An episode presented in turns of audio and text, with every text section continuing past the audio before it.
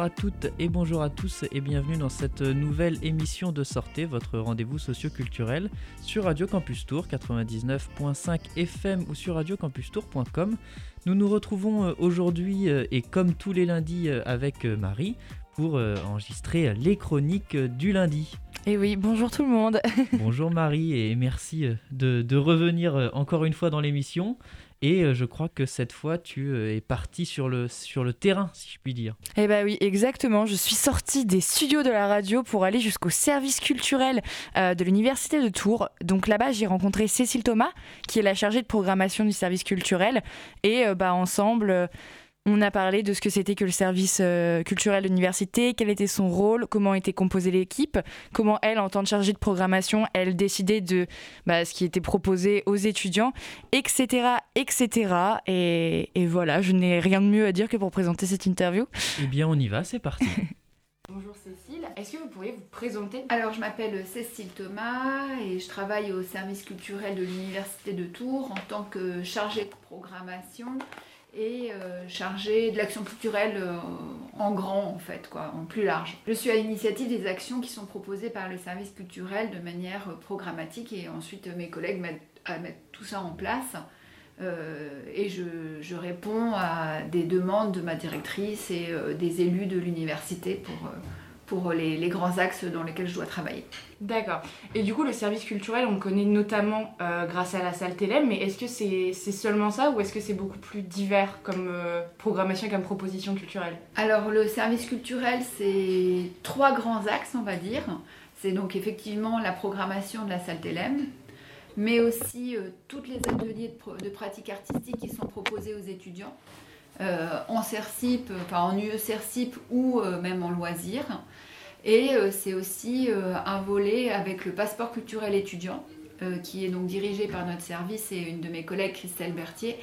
Et là, c'est vraiment, on invite les étudiants à sortir dans les structures culturelles extérieures partenaires. Comment est composée l'équipe en tout? Est-ce que vous êtes beaucoup? Et quels sont les rôles de, chacun?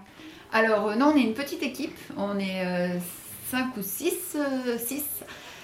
donc il y a directrice, la directrice du service, c'est Béatrice Boileau, donc elle, elle dirige euh, toute notre petite équipe de manière humaine, euh, nous, nous donne les grands axes de travail et répartit les tâches euh, entre nous. Après, il y a donc Christelle Berthier, ma collègue qui s'occupe du passeport culturel étudiant, comme je le disais. Ensuite, il y a Marion Cornu, qui est la chargée de communication du service. ensuite, il y a Rosita de Plechin, qui s'occupe des ateliers de pratique artistique et de couconner les artistes et les étudiants. Et euh, il y a aussi euh, Jean-Baptiste Cadeau, qui est le régisseur général de la salle Télém. Et cette année, nous sommes accompagnés par euh, un service civique et un, étudiant en stage de Master de Art du spectacle, qui nous accompagne sur les rencontres audacieuses et qui nous accompagne sur les créations du théâtre universitaire. Du coup, vous, vous faites partie de la. Bah, c'est vous qui décidez de la programmation. Comment est-ce qu'on choisit une programmation pour une salle? Est-ce qu'il y a des spécificités euh, encore plus le fait que ce soit une, euh, une fac, est-ce qu'il y a des demandes? Comment est-ce que ça s'organise tout ça? Alors, euh, oui, ça s'organise. Enfin, donc c'est moi qui choisis les, les, spectacles, c'est une de mes missions. Mais je choisis pas un spectacle parce qu'il me plaît. Oui, je vais choisir quelque chose, un spectacle parce que il m'a fait, j'ai eu des sentiments ou il m'a fait, comment dire, réagir, voilà. Mais avant tout, je me dis, bah voilà, j'ai 17 ans, j'arrive à l'université, alors que moi j'en ai plus du tout 17 ans. Mais j'essaye de vraiment me mettre dans cette posture-là. Je me dis, de, j'ai 17 ans, j'arrive à l'université et je vais venir dans cette grande salle Télém sans un accompagnement parental et sans un, accompagnement euh, scolaire. Euh, parce que les étudiants de première année, souvent, c'est, ce qui se passe. Et euh, donc, vraiment, j'essaie d'être dans cet état d'esprit-là et de me dire que les spectacles, ils doivent parler du monde d'aujourd'hui. c'est vraiment, je pense, le fil rouge de toute la programmation. Euh, parler de notre monde d'aujourd'hui, parler de la génération actuelle et des problématiques que peuvent avoir les étudiants. Et euh, aussi sur la forme, j'essaie toujours que ce qui est présenté sur scène, les étudiants puissent comment dire s'y associer. Euh, à Télém, c'est souvent, souvent des très jeunes comédiens ou des très jeunes metteurs en scène qui vont prendre le plateau et qui vont proposer des spectacles pour, pour le public que l'on a. Mais notre public, il est étudiant, mais aussi grand public. Donc, euh, Après, il faut que ben, la qualité est toujours au rendez-vous. Enfin, en tout cas, de mon point de vue, c'est normal. Et j'essaie aussi qu'il soit toujours très énergique, que ce soit accessible à tous. Euh, c'est pas parce qu'on n'a jamais vu de pièce de théâtre qu'on peut pas venir à Télém, c'est faux. Euh, voilà. D'ailleurs, il n'y a pas que du théâtre, il y a de la musique, de la danse. Et il y a aussi beaucoup de spectacles qui sont programmés avec des étudiants sur scène. Euh, on allie, on a souvent des formules qui allient un atelier de pratique artistique avec une présentation scénique accompagnée par un artiste professionnel. Donc c'est pas un simple atelier qu'on propose sur scène, c'est un atelier mais avec la création professionnelle derrière. Donc euh, il y, a vraiment beaucoup d'entrées en termes de programmation. Donc c'est les spectacles, les concerts et aussi donc les ateliers de pratique artistique qui sont présentés sur scène. Est-ce que c'est pas difficile de jongler entre justement cette volonté de satisfaire un grand public et un public spécifique plutôt étudiant? Eh bien, je dirais que non, parce que pour moi, le public, euh, le grand public doit suivre, et que vraiment la volonté, c'est de, de proposer des, spectacles qui plaisent aux étudiants et sur lesquels ils peuvent se retrouver. Après, voilà, cette programmation-là n'est pas fermée, elle est accessible à tous, mais vraiment la première entrée, c'est le public étudiant. Et les personnels de l'université, les chercheurs, euh, voilà. Mais c'est vraiment notre entrée. Après, on a de plus en plus de grands publics qui viennent parce que la programmation est éclectique, c'est un tarif très abordable même quand on est à l'extérieur. Enfin, voilà. Donc, euh, je pense que ouais, c'est on est de plus en plus reconnu en tout cas et on a de plus en plus de public, c'est sûr. Comment est-ce que vous trouvez les, les spectacles? Est-ce que ce sont les compagnies qui vous envoient des mails avec des vidéos de présentation? Est-ce que vous allez dans différents festivals pour voir les spectacles en vrai? Comment est-ce que ça se passe? Est-ce que vous avez déjà Est-ce que vous voyez les spectacles avant de les programmer? Alors je vois quasiment tous les spectacles avant de les programmer, sauf les créations puisqu'ils sont créés en cours, donc euh, on ne les voit pas, mais dans ce cadre-là, euh, c'est des compagnies que je connais, euh, qu'on a déjà accompagnées. Ça n'arrive jamais, enfin, c'est très très rare qu'on accueille une compagnie qu'on ne connaît pas et qu'on n'a pas vu le spectacle. C'est vraiment, il faudrait que quelque chose d'assez particulier pour que ça arrive. Donc moi, tous les ans, avec une de mes collègues, je vais à Avignon, au Festival d'Avignon, et c'est là que je choisis une grande partie de la programmation. Et en plus, par rapport à ça, je vois aussi d'autres spectacles en région avec des compagnies Tourangelle. Euh, voilà. Donc j'ai vraiment cette double entrée. Et ensuite, euh, on a plusieurs spectacles dans l'année que l'on co-accueille avec des autres structures culturelles, comme le Théâtre Olympia ou le Centre chorégraphique. Et là, euh, ce sont ces tutelles-là qui me proposent des spectacles que je vais voir au fur et à mesure de l'année. Et comment ça se passe justement ce, ce co-accueil Est-ce que c'est juste un échange de bons procédés pour changer de salle et changer de lieu? Comment, comment est-ce que le, le, partenariat se fait, j'ai envie de dire? Eh bien, en fait, euh, déjà, c'est une discussion euh, que l'on a toute l'année. Et euh, parfois, on se dit, bah, avec les collègues du théâtre ou les collègues du, du, de la danse contemporaine, bah, que ce spectacle-là, dans cette programmation, de, dans leur programmation, il est plus intéressant pour les étudiants. Enfin, il serait spécialement intéressant pour un public étudiant. Donc c'est les spectacles généralement qu'ils nous proposent. C'est toujours avec cette attention en fait au public que l'on présente le spectacle que l'on choisit. On parlait aussi du fait que la salle TLM, ça avait, euh, avait quand même un, ticket, un prix du billet accessible. Comment est-ce qu'on finance la, salle pour permettre un prix aussi bas? Alors euh, oui, effectivement, les tarifs, hein, si on les rappelle, c'est 4 euros pour les étudiants qui ont le passeport culturel étudiant, 6 euros pour euh, les enseignants ou euh, les personnels de l'université et les étudiants et 12 euh, euros tout public. Donc 12 euros tout public, pour une grosse salle comme nous, c'est vraiment pas cher. Comment on finance ça? Ben, Grâce à des subventions de la DRAC essentiellement. Et eh bien, on a aussi une dotation de l'université qui met de ses fonds propres pour qu'on puisse bénéficier de ces tarifs-là. Et on a aussi ben, la CEVEC que les étudiants payent en début d'année pour votre inscription et qui nous permet d'avoir un financement sur tout ce qui est participatif. Donc à partir du moment où il y a des projets avec des étudiants, il y a de la CEVEC, euh, de l'argent de la CEVEC qui vient aborder euh, euh, les, spectacles. D'accord. Je me demandais aussi si le, est-ce que le Crous finançait aussi une partie ou est-ce que le Crous c'était un, finançait d'autres choses et pas, le, service culturel? Le Crous est partenaire de certains spectacles dans l'année et donc sur les spectacles où il y a une mention de logo du Crous, ça veut dire qu'il nous aide financièrement. Là par exemple la semaine prochaine on a Vide Papier Et c'est un spectacle en partenariat avec le Crous. Et donc financièrement, c'est un spectacle qui est aidé par le Crous. Et ça nous permet aussi d'avoir bah, forcément ces tarifs-là qui sont très attractifs. D'accord. Du coup, pour expliquer aux, auditeurs, la DRAC, c'est la Direction régionale des affaires culturelles, donc une antenne du ministère de la Culture qui finance selon les régions, vu que c'est régional. Et est-ce que la DRAC vous finance juste sur votre budget global pour l'année ou est-ce que euh, elle fait par exemple des appels à projets comme dans certaines associations où elle finance une chose bien précise, comme par exemple peut-être les, les, ateliers PCE.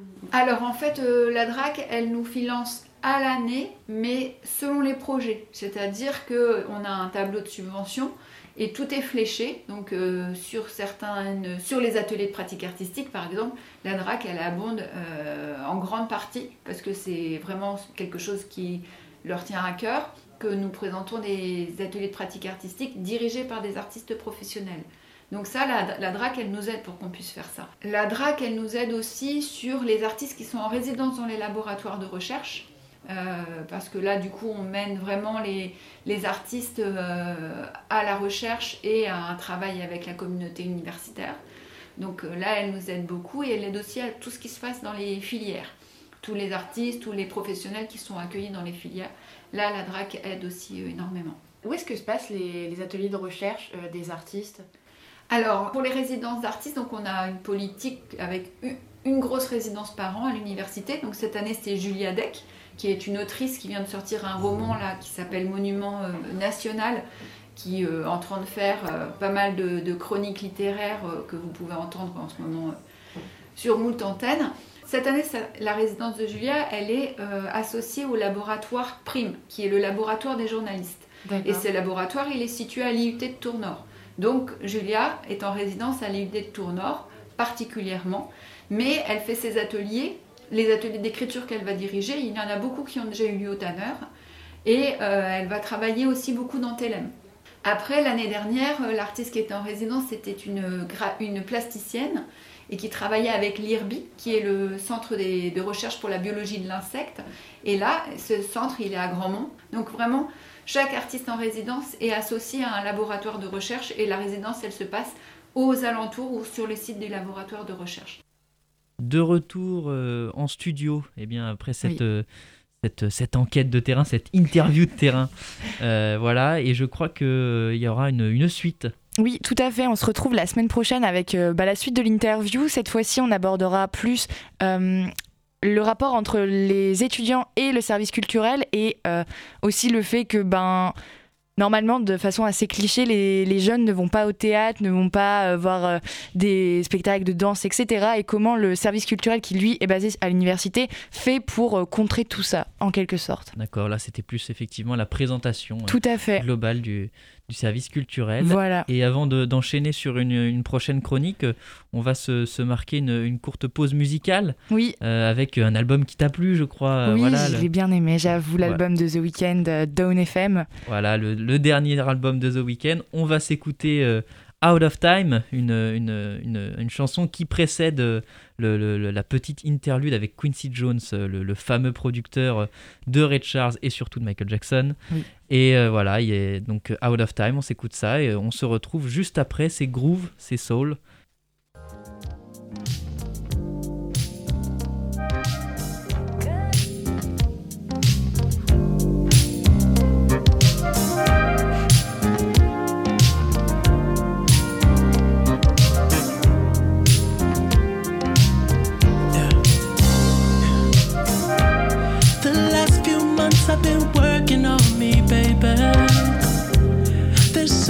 to try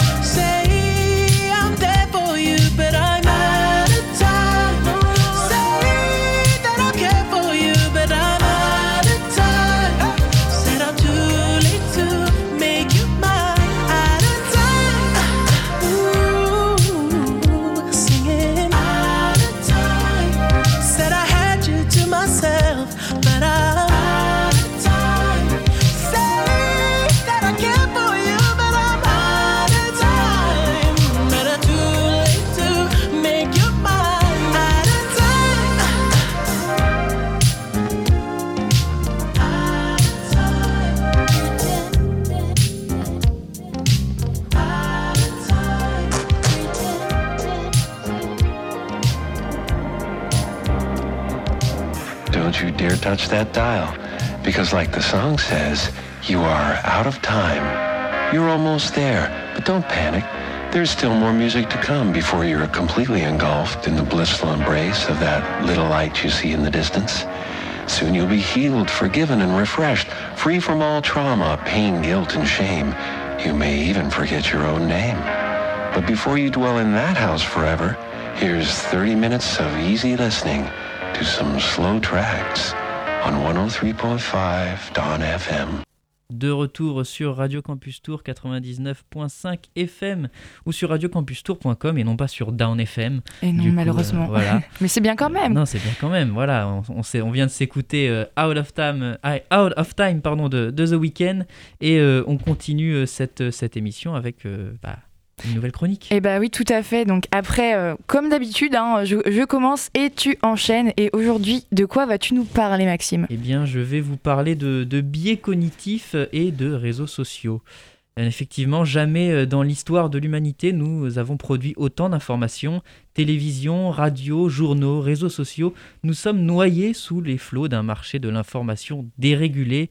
Tout le monde est aujourd'hui acteur de l'information par partage, like et retweet de contenus qu'ils servent ou non la vérité. On peut à ce titre se demander si la promesse d'un savoir universel que certains espéraient à l'avènement d'Internet est aujourd'hui pertinent. Euh, bientôt, l'humanité pourra s'adonner à la contemplation d'objets intellectuels, prédisait Jean Perrin, un des fondateurs du CNRS. L'humain, ainsi débarrassé de ses tâches quotidiennes par l'avènement de la technologie, devrait s'abandonner au savoir et à la connaissance, mais qu'en est-il vraiment? Si l'on pense l'histoire de l'humanité par le prisme de la disponibilité mentale, c'est-à-dire du temps dont nous disposons pour penser, alors ces prédictions peuvent s'avérer justes, dans la mesure où le savoir nous est accessible à une vitesse avant impensable. Mais euh, du coup, comment est-ce qu'on utilise ce savoir euh, et où cette disponibilité mentale? Eh bien, en 2018, une étude de, Nielsen, un groupe américain prestataire en marketing, avait établi que l'adulte moyen passait 11 euh, heures par jour devant un écran, dont plus de 4 heures devant la télévision. Nous sommes donc bien loin de la contemplation d'objets intellectuels envisagée par Jean Perrin. En caricaturant quelque peu, on peut se demander pourquoi nous passons plus de temps à regarder des vidéos de chats plutôt que de la physique quantique. La réponse se trouve peut-être dans les travaux du scientifique Colin Cherry. Ce chercheur en sciences cognitives met en avant ce qu'il appelle l'effet cocktail party. Euh, lorsque vous êtes au milieu d'un bruyant cocktail concentré sur les paroles de votre interlocuteur, quand tout à coup vous entendez votre prénom et vous vous retournez. Cet effet psychoacoustique met en lumière la capacité du cerveau à diriger son attention pour suivre un discours, une conversation, dans une ambiance bruyante tout en restant conscient des euh, autres signaux sonores. Ainsi, notre cerveau s'intéresse en deçà de notre volonté à une série d'éléments saillants, comme la violence, euh, les informations égocentrées ou la peur. Il y a aujourd'hui sur le marché de l'information un alignement entre l'offre et la demande, c'est-à-dire entre les désirs cognitifs inavoués de notre cerveau et la disponibilité de ces derniers sur nos écrans. Cet alignement dévoile nos attentes cognitives les plus primaires. Ceci explique le succès des fake news, Ainsi, le marché de l'information révèle nos attentes spontanées et les écrans euh, sont l'arme du crime idéal d'un cambriolage intentionnel, pour reprendre une expression du sociologue Gérald Bronner. Donc les partisans du, libéralisme des idées ont pensé que la mise en concurrence de ces dernières aboutirait à l'éviction des idées irrationnelles. La vérité se défend d'elle-même, pensait Thomas Jefferson, un des pères fondateurs de la démocratie américaine. C'est en réalité tout le contraire que l'on observe. En fait, euh, ce sont les meilleurs produits cognitifs, ceux qui servent nos attentes implicites, qui remportent notre attention.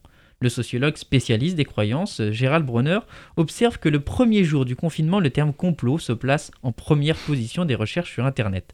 Rien n'est cependant moins surprenant compte tenu du fait que les théories du complot s'appuient sur le biais intentionnel, c'est-à-dire sur le fait que notre cerveau est captivé par les idées allant dans le sens de son intuition.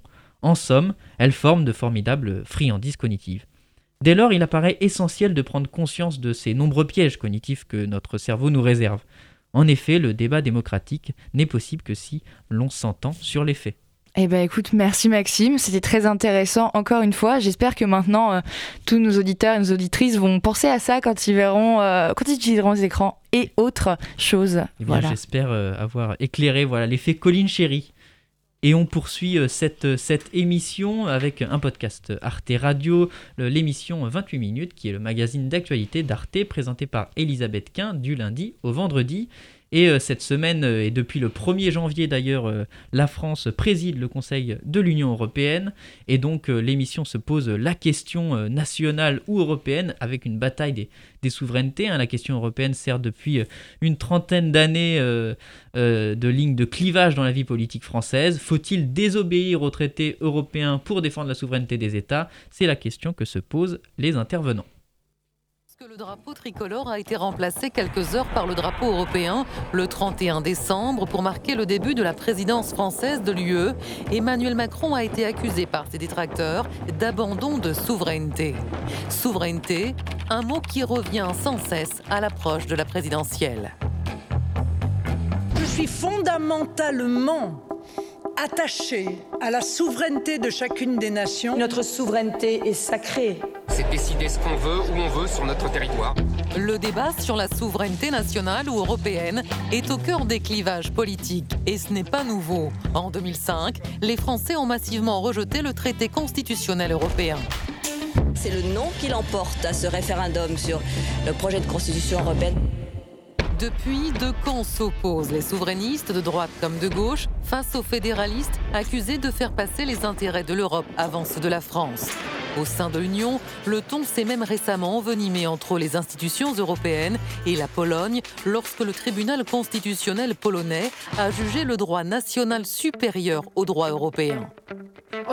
Les institutions de l'Union européenne agissent au-delà de leurs compétences.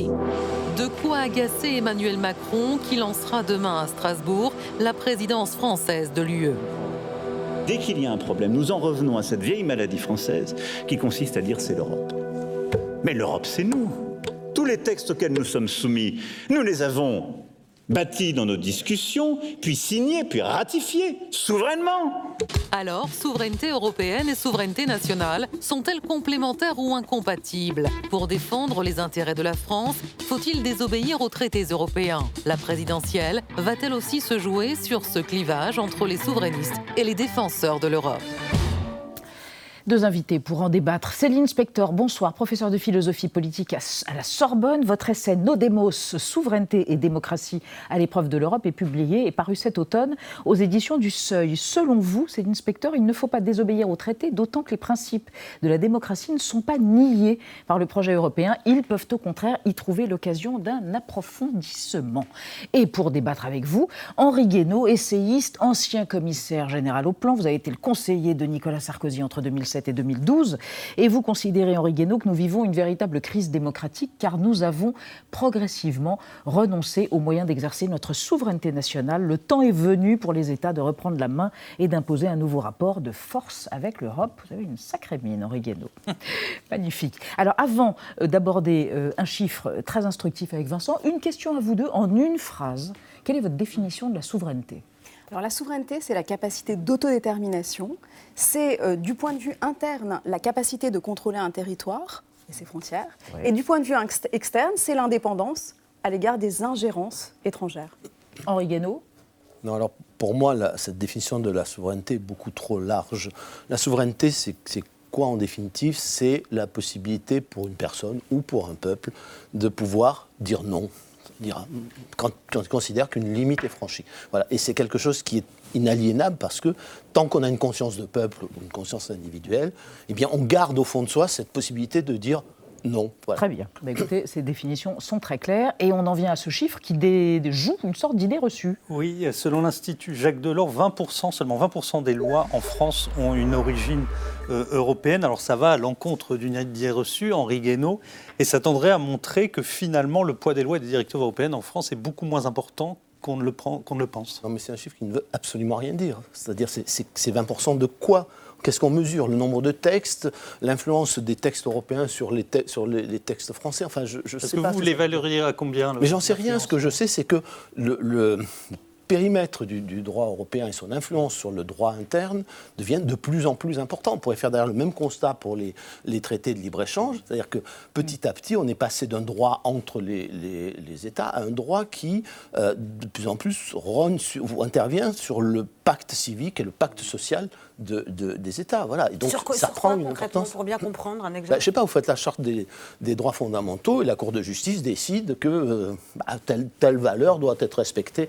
Euh, et c'est énorme. C'est pas parce qu'elle a rendu une décision que euh, ça ne pèse pas très très lourd sur l'ensemble de la législation. Enfin, c'est un exemple parmi d'autres. L'inspecteur, sur cette influence du droit européen sur les, les droits nationaux, il est grandissant ou il est à l'image de ce chiffre de 20% moins important qu'on ne le dit Non, il est en effet grandissant. Depuis 1964, euh, hein, c'est le moment où la Cour de justice de l'Union européenne a affirmé hein, le principe de primauté du droit européen sur le droit national. C'était en 1964, mm. l'arrêt Costa. Depuis, en effet, il y a une jurisprudence de plus, importante, de plus en plus importante de la Cour de justice. Il y a des directives de la Commission européenne, il y a des règlements. Mm-hmm. Et on a des principes très importants du droit européen qui sont d'une part l'application téléologique des traités, par la Cour de justice, c'est-à-dire on prend la finalité de l'Union européenne, c'est quoi la finalité C'est eh ben, une union de plus en plus étroite entre les peuples européens, et à partir de là, on admet que le droit européen doit réaliser cette fin. Plus on a le principe de l'effet direct, et donc par exemple pour les règlements, eh ben, de fait, ils s'appliquent directement, euh, même sans avoir besoin de transposition. Seules les directives ont besoin d'une transposition en droit interne. De, précision, les directives ont besoin d'une transposition, sauf quand la Cour de justice considère qu'elles sont assez précises pour pouvoir être appliquées directement. Et deuxièmement, il y a, effectivement, l'origine de tout ça, c'est un arrêt de la Cour de justice de, à l'époque de la communauté, de la mmh. communauté mmh. européenne. Ça la primauté du droit européen n'est inscrite dans aucun traité. Aucun traité. On n'a jamais voulu assumer cette primauté. Elle a failli être inscrite dans la Constitution européenne. Mmh. Et, le, président de la Cour de justice, il n'y a pas très longtemps, donné une intervention. Oh on a sorti tout ça parce que ça, ça avait, ça, c'était comme les prémices d'un État fédéral, on en a gardé la substance. Vous êtes à peu près d'accord. Mais il y a quand même un paradoxe, c'est que c'est l'inspecteur, c'est que dans ce carcan du droit européen que l'on décrit, si l'on prend les deux dernières grandes crises que l'Europe a subies, c'est-à-dire la crise sanitaire et la crise financière de 2008, à chaque fois, en fait, les traités ont volé en éclats et les États-nations ont fait leur propre politique, ou en tout cas n'ont pas suivi ce qu'ils avaient même euh, voté. Alors qu'est-ce que ça veut dire voler en éclats pour un traité? Non, non, voler en éclats. ont été distendus, voilà.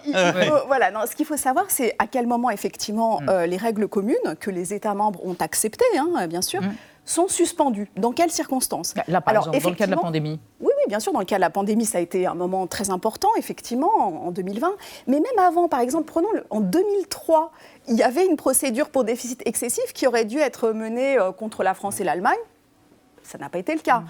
Ensuite, il y a eu euh, l'Italie, l'Espagne, le Portugal qui auraient pu être menacés. Ça n'a pas été le cas. Mm. C'est-à-dire qu'il y a en effet une certaine souplesse dans l'application des traités. Ce n'est pas une sorte de carcan, de cage de fer totalement rigide. Il y a des gens derrière, des États qui négocient au Conseil européen.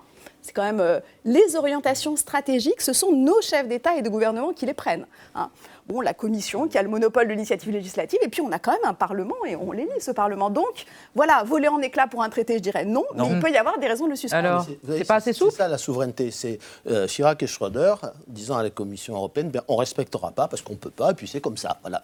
c'est, euh, euh, ça, c'est ça la souveraineté. C'est à un moment donné de dire, ben, écoutez, c'est bien, les traités, les règles.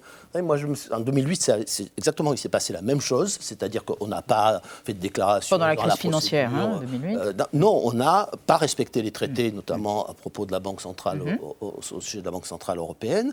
Euh, et, et je- me souviens d'une anecdote de- dans une réunion du, euh, du- de l'Eurogroupe où, où le ministre, je crois que c'est le ministre danois, le ministre des Finances danois, dans un pays très... euh, Orthodoxe le ministre des Finances, en tout cas, était très... ou suédois peut-être, voilà, qui était très, très européiste. Euh, il avait en face de lui la commissaire euh, européenne à la concurrence. Il disait, ah, mais tout ça, c'est voilà, contraire au traité. Et il lui a, il lui a dit, Madame, euh, euh, vous devriez être la solution et vous êtes le problème. Épisode récent Oui, de voilà. cette, querelle de va vous souveraineté. soumettre. La Pologne, le tribunal constitutionnel polonais a considéré que le droit polonais primait sur le droit européen, ce qui n'a pas plu à la Commission Non, pas européenne. constitutionnel. Sur le Attendez, constitutionnel. vous me laissez finir s'il vous plaît, et qui a lancé une procédure d'infraction. On va regarder Paolo Gentiloni, le commissaire européen à l'économie, et après on en parle. Tous les deux. Le collège a décidé d'engager une procédure d'infraction à l'encontre de la Pologne en raison de graves préoccupations concernant le tribunal constitutionnel polonais et sa jurisprudence récente. L'Union européenne est une communauté de valeurs et de droits, et les droits des Européens prévus par les traités doivent être protégés, quel que soit l'endroit où ils vivent dans l'Union. C'est l'inspecteur dans cette affaire, comme dans d'autres précédemment. À chaque fois, les juristes débattent et on, on ne sait pas dans la hiérarchie qui finalement prime sur l'autre. Alors, non, la hiérarchie des normes, elle est parfaitement claire. Par exemple, dans la Constitution française Mmh. de bah, voilà, 1958, on a l'article 55 Ah. qui dit de manière parfaitement claire que les traités sont supérieurs aux lois. Ensuite, il y a toute une jurisprudence du Conseil constitutionnel qui a renforcé vraiment le principe de primauté du droit européen. Donc, il n'y a aucun mystère. Donc, si vous voulez, c'est assez intéressant, effectivement, cet arrêt, euh, voilà, très, euh, avec une mise en scène, tout d'un coup, ah mais non, le droit européen n'est pas supérieur au droit national. Enfin, il faut voir de quoi il s'agit quand même. C'est l'indépendance du pouvoir judiciaire en Pologne. La, la création d'une chambre disciplinaire des juges, c'est-à-dire en fait un principe fondamental de l'état de droit. Il s'agit, euh, disons, il y a eu d'autres Qui a été donc entorses, hein. bafoué par la Pologne. pour- qui a été bafoué par la Pologne, c'est-à-dire la volonté du, du PiS hein, de mettre au pas la justice. C'est quelque pouvoir. chose qui est contraire à l'article 2 du traité de l'Union européenne. Quand la Pologne est entrée, bah voilà, elle a accepté le traité, il y a des règles du jeu, on a un club de démocratie, on a des règles. Si on n'est pas content, bah, on s'en va. Voilà. Donc on ne peut pas dire non, Henri Guénaud. Là, ça... Non, si on n'est pas content, on n'applique pas la règle. Et puis après, on peut Mais pas on vous prend mettre, l'argent on de- peut pas on vous mettre, peut l'Europe. pas vous mettre dehors. Voilà. Mais on prend l'argent de l'Europe. Voilà. Et si les autres veulent, veulent partir de leur côté Mm. pour faire autre chose, non, je- c'est pas si c'est pas si simple. D'abord, sur cette affaire, affaire polonaise, euh, il y a deux, deux problèmes distincts. Le premier était euh, le débat sur la supériorité du droit communautaire sur le droit constitutionnel polonais. Donc là, les choses sont effectivement très simples. Il n'y a aucun pays en Europe où le droit communautaire l'emporte sur le droit constitutionnel. Aucun. Il n'y a que la Cour de justice et la, la Commission qui pensent le contraire. Voilà, c'est aucun. Elle a demandé à la Cour de Karlsruhe, elle a demandé aux Irlandais, elle a demandé... Enfin, nulle part. Pour une raison simple, c'est que les juridictions nationales ne tiennent leur pouvoir que de la Constitution. En revanche, la hiérarchie des normes entre le droit communautaire et la loi, elle, elle est réglée en France, mais par la Constitution, hein, l'article 55 de la, de la Constitution. Donc le seul problème qui se pose est celui-là, on, y reviendra. Oui, La- on y reviendra. C'était distinct de la question de la réforme de la justice, qui pose un problème par rapport aux valeurs européennes, dont on peut discuter, mais Ah qui oui. n'a rien à voir en réalité avec le problème de la hiérarchie des normes euh, Mais c'est important les valeurs européennes toutefois, non? Tout de même, une homogénéité, c'est important ou pas? Qu'il y ait homogénéité de ces valeurs et respect de ces valeurs, non? Mais c'est- un vrai problème, c'est-à-dire que oui et non. Euh, oui, parce qu'on a un patrimoine commun de valeurs, de, très bien. Mais après, l'interprétation, vous savez, par exemple, la, la CEDH un jour a dit, mais La Cour européenne des droits de l'homme. voilà, le droit de l'homme a dit, ah, il faut, faut, euh, il faut, euh, si on respecte la Convention européenne des droits de l'homme, il faut des syndicats dans l'armée. La France n'a pas appliqué cette, et et il n'y avait pas de raison de l'appliquer en réalité, parce que ça allait trop loin. Bon, si demain la, cour, la, la Cour de justice dit, ah, Ah. vous n'avez pas l'indépendance du parquet, c'est pas conforme aux valeurs Très européennes. bien. Non. Vous voyez, On a compris la laïcité à la française, c'est pas conforme aux valeurs européennes. On fera quoi? C'est l'inspecteur. Non, mais en fait, je voudrais quand même donner deux précisions. D'une part, euh, l'Union européenne protège l'identité constitutionnelle des États, de même que la diversité culturelle. Donc jamais l'Union européenne ne s'est imaginé qu'elle allait détruire les constitutions des États. D'autre part, quand il y a eu le traité de Maastricht, évidemment, il y a une révision constitutionnelle. C'est-à-dire que nous, nous avons révisé notre constitution pour pouvoir nous mettre en conformité. Donc, il ne faut pas créer de faux, faux, problèmes. Les vrais problèmes, c'est la politique européenne. Est-ce qu'on est pour ou contre? Qu'est-ce qu'on veut modifier? Dans l'équilibre des institutions, il peut y avoir des choses qu'on veut réformer, c'est très bien. Par exemple, moi, je suis favorable à ce qu'on donne aussi l'initiative législative au Parlement. Maintenant, c'est dans l'accord de coalition allemand. D'accord, on réforme l'Europe, mais il ne faut pas se crisper sur les traités. Je pense que c'est un faux problème. Et on ne désobéit pas aux traités, on les viole. Ça veut dire qu'on trahit ses promesses, ça veut dire qu'on perd sa crédibilité à l'échelle internationale. Ce sont les États autoritaires ou totalitaires qui le font, pas les démocraties. Il y a un principe du droit international qui est pacte sunt servanda. Les traités doivent être, bah, voilà, honoré. Donc vous imaginez si on changeait d'alter, il y avait des alternances politiques en permanence. Et alors, euh, oui, ça s'appelle bah la démocratie. Ah, bah non, la démocratie, c'est pas au-dessus du droit international. Non, le droit international, il doit être respecté. Ça n'est pas, vous le savez très bien, c'est pas du droit international. Ça n'a rien à voir avec le droit de la mer, la liberté de passage dans les détroits. Rien, ça n'est pas ça. ça. ça. concerne encore une fois le pacte civique et le pacte social. Et c'est la même, la même évolution qu'on constate avec les, les traités de libre échange. Donc on n'est plus du tout dans le droit international. On est dans le droit interne. Euh, et, la question se pose très différemment. Conservons un peu de temps pour évoquer la citoyenneté européenne, éventuellement, avec, vous, Nadia. Avec un événement euh, majeur et intéressant qui a été lancé non sans mal. Ouais. C'était le 9 mai dernier. Les citoyens européens dans leur ensemble ont été invités à exprimer leurs attentes vis-à-vis de l'Union européenne, à réfléchir euh, ensemble sur les compétences, sur les politiques et sur les institutions européennes. C'est donc cette conférence sur l'avenir de l'UE. C'est un exercice de démocratie euh, participative défendu notamment par Emmanuel Macron. Concrètement, ça se passe sur une plateforme en ligne qui est en plein de langues, évidemment. Également lors de débats, de panels organisés dans les États membres, chaque citoyen, donc vous, nous tous, on peut aller proposer des changements autour de plusieurs thèmes, en l'occurrence l'économie, l'immigration, l'état de droit ou encore la justice. C'est un beau projet sur le papier, mais qui se heurtait à au moins deux difficultés. D'abord, il n'a pas vraiment suscité l'engouement. C'est même le moins qu'on puisse dire sur le site internet dédié. On voit que seuls 42 000 citoyens, donc européens, hein, tout pays confondus, ont apporté leur contribution. C'est 0,01% de l'ensemble de la population ensuite, quand on entre dans le détail des propositions, c'est intéressant de le faire, hein, d'aller sur le site, on voit que ce sont les citoyens qui sont déjà convaincus, c'est-à-dire les citoyens qui veulent plus d'Europe, qui font des propositions, par exemple, qui proposent l'introduction de listes transnationales aux élections, ou encore le renforcement du Parlement de l'Union européenne. En tout cas, les conclusions, elles vont être intéressantes, elles vont être mm. rendues euh, au printemps prochain. C'est l'inspecteur, ça a quand même le mérite de poser une question qui n'a pas tellement été, euh, euh, enfin une question qui est posée mais à laquelle on ne répond pas souvent, c'est qu'est-ce que la citoyenneté européenne? Comment est-ce qu'on l'a Alors, le traité de Maastricht l'a défini, hein, puisque est citoyen de l'Union européenne, tout citoyen qui est citoyen d'un État membre. Mm. Donc, en effet, la nationalité conditionne l'accès à la citoyenneté européenne. Mm-hmm. Et on a toute une série de droits, qui sont des droits civils, des droits politiques, comme le droit de vote au Parlement européen, qui accompagnent cette citoyenneté. Avec la jurisprudence de la Cour de justice, on a aussi des droits sociaux mm-hmm. qui ont permis l'ouverture des États-providence à des travailleurs migrants, puis à des citoyens, mm. euh, qui sont en effet des citoyens qui circulent au sein de l'Union européenne. Et donc, si vous voulez, la citoyenneté européenne, n'est pas une citoyenneté qui a exactement la même envergure que la citoyenneté nationale, et les droits politiques sont moins forts, ça on peut le dire de manière très claire, hein, même s'il y a l'élection au Parlement européen. Elle s'ajoute néanmoins. Et ça s'ajoute, et ça permet aussi de garantir les droits nationaux. C'est pas quelque chose qui se substitue, hein, mais quelque chose de complémentaire. Ça permet d'ajouter une strate de droits qui permet aussi d'avoir une meilleure garantie de nos droits fondamentaux. Hmm. Et ça, je pense que c'est quelque chose dont on n'a pas forcément conscience y compris dans la strate des droits sociaux. Mm. Hein, donc on, parlait de la charte des droits fondamentaux euh, qui a été effectivement voilà, mise en place en 2000.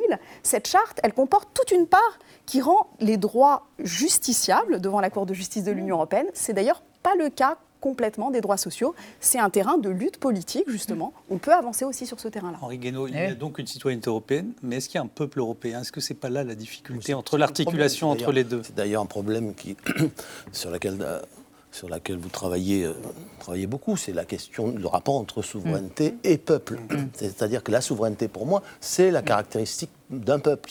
C'est quand on a une conscience de peuple, eh bien, on a au fond, au fond de soi euh, cette, cette, cette, idée de la souveraineté. Encore une fois, comme, euh, comme dit qu'en dernier ressort, on, finit par décider, quand ça nous paraît quand une limite a, été franchie. Et, c'est le propre de, tous les peuples qui ont une conscience de peuple ou qui retrouvent une conscience de peuple. Hein. Vous pouvez avoir un peuple qui est colonisé y pendant un siècle. conscience de peuple européen, vous pensez qu'elle existe cette conscience Mais non, je pense qu'elle. À part chez les étudiants d'Erasmus Je pense qu'elle n'existe pas, cette conscience de peuple. Il y a une conscience d'avoir une civilisation commune, des valeurs communes, etc., mais pas une conscience de peuple. Euh, et il n'y a, pas de conscience de peuple. Et ça ne se décrète pas. Hmm. Ça ne se construit pas par la, par la, par la, pensée, par le droit, par les institutions. Ça n'est ça n'est pas vrai. Euh, et quand on a, avez beaucoup parlé du moment, du moment, hamiltonien de l'Europe, c'est-à-dire ce moment où, l'Europe passerait de, euh, ferait le même chemin que les États-Unis euh, après la guerre d'indépendance. c'est une tentative qui a été faite par, par les gouvernements européens au moment de la pandémie avec le, plan dit de, dit de, relance. Mais vous vous rendez compte, c'est un saut, c'est un engrenage considérable pour lequel on n'a pas consulté les peuples. Euh, pour lequel on n'a consulté personne, même pas les, parlements hmm. les parlements nationaux. On ne peut pas continuer comme ça. C'est-à-dire, on ne peut pas continuer sans qu'il y ait un lien, euh, sans, que les peuples interviennent. Et encore une fois, décréter un peuple européen, ça n'est pas possible. Henri Guénaud, c'est l'inspecteur, vous allez réagir dans un instant. Mais d'abord, on va s'intéresser, grâce à Thibault Dolt et à son rayon X, à Jean Baudin, un personnage historique, un économiste du XVIe siècle qui est le premier à avoir défini la notion de souveraineté. Son portrait par Thibault Dolt. Bonjour docteur, j'ai mal ici et là. Une petite déprime passagère, c'est tout. Évidemment, je fais du sport. Mon cher Jean Bodin, j'ai votre clistère sous les yeux, c'est puissant. Vous êtes un penseur français du XVIe siècle, né sous François Ier, mort sous Henri IV, donc bien au fait des hockey monarchiques. Vous êtes l'inventeur du concept de souveraineté, première fondation juridique de l'État moderne. Et votre grande œuvre, les six livres de la République, établit entre autres que les pouvoirs du roi assurent la paix sociale. Bon, si j'avais connu l'infortuné Louis XVI, j'aurais peut-être amendé mon texte. Selon vos calculs, la monarchie doit être absolue et tempérée, c'est-à-dire totale, le roi a toujours le dernier mot, et juste, le roi respecte la justice et la liberté. Principe illustré ainsi, plus les édits et ordonnances ont été multipliés, plus les tyrannies ont pris leur force, comme il advint sous le tyran Caligula, qui, à propos et sans propos, faisait des édits et en lettres si menues qu'on ne les pouvait lire afin d'y attraper les ignorants. À vous lire, Caligula écrivait donc des lois en pâte de mouche pour piéger analphabètes et presbytes. Édifiant. Bon, euh, si j'avais connu l'orgiaque Caligula, j'aurais peut-être pris goût à la perversion. Vous êtes une star mondiale des idées, du calibre de Montesquieu, révéré par les publicistes de tout pays, célébré jusqu'en Amérique, où la bibliothèque du Congrès des États-Unis possède l'exemplaire de la République annoté par Thomas Jefferson et plébiscité par les souverains contemporains. La République prend forme déjà.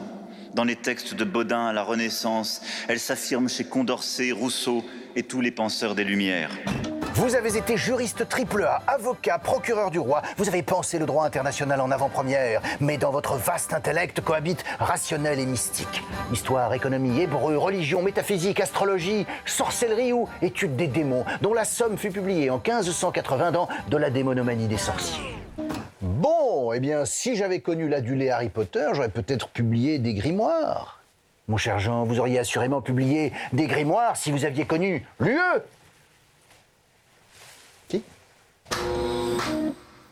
Merci Thibault Vincent. C'est l'inspecteur, vous vous mettez dans l'affiliation de Montesquieu, pas de Jean Baudin, pour défendre une, une République fédérative européenne. Est-ce que vous pensez que cette idée de l'Europe, celle que vous défendez, va être au cœur de la campagne présidentielle et que le sujet de l'Europe va être, comme on l'a vu avec cette histoire de drapeau euh, le 1er janvier, le clivage de mmh. cette campagne? Ou est-ce que vous le souhaitez peut-être? Alors oui, j'espère que la campagne, fédérale, la campagne fédérale sera en effet structurée par le débat fédéraliste-souverainiste. Mm. Ce que je remarque, c'est que Emmanuel Macron et euh, euh, la République en marche ne se déclarent pas fédéralistes mm. et qu'en revanche, les Verts européens et euh, notre parti vert en France, en fait, se déclarent fédéralistes. C'est un autre clivage que la question de la souveraineté. À suivre. Merci d'avoir joué le jeu et d'avoir débattu.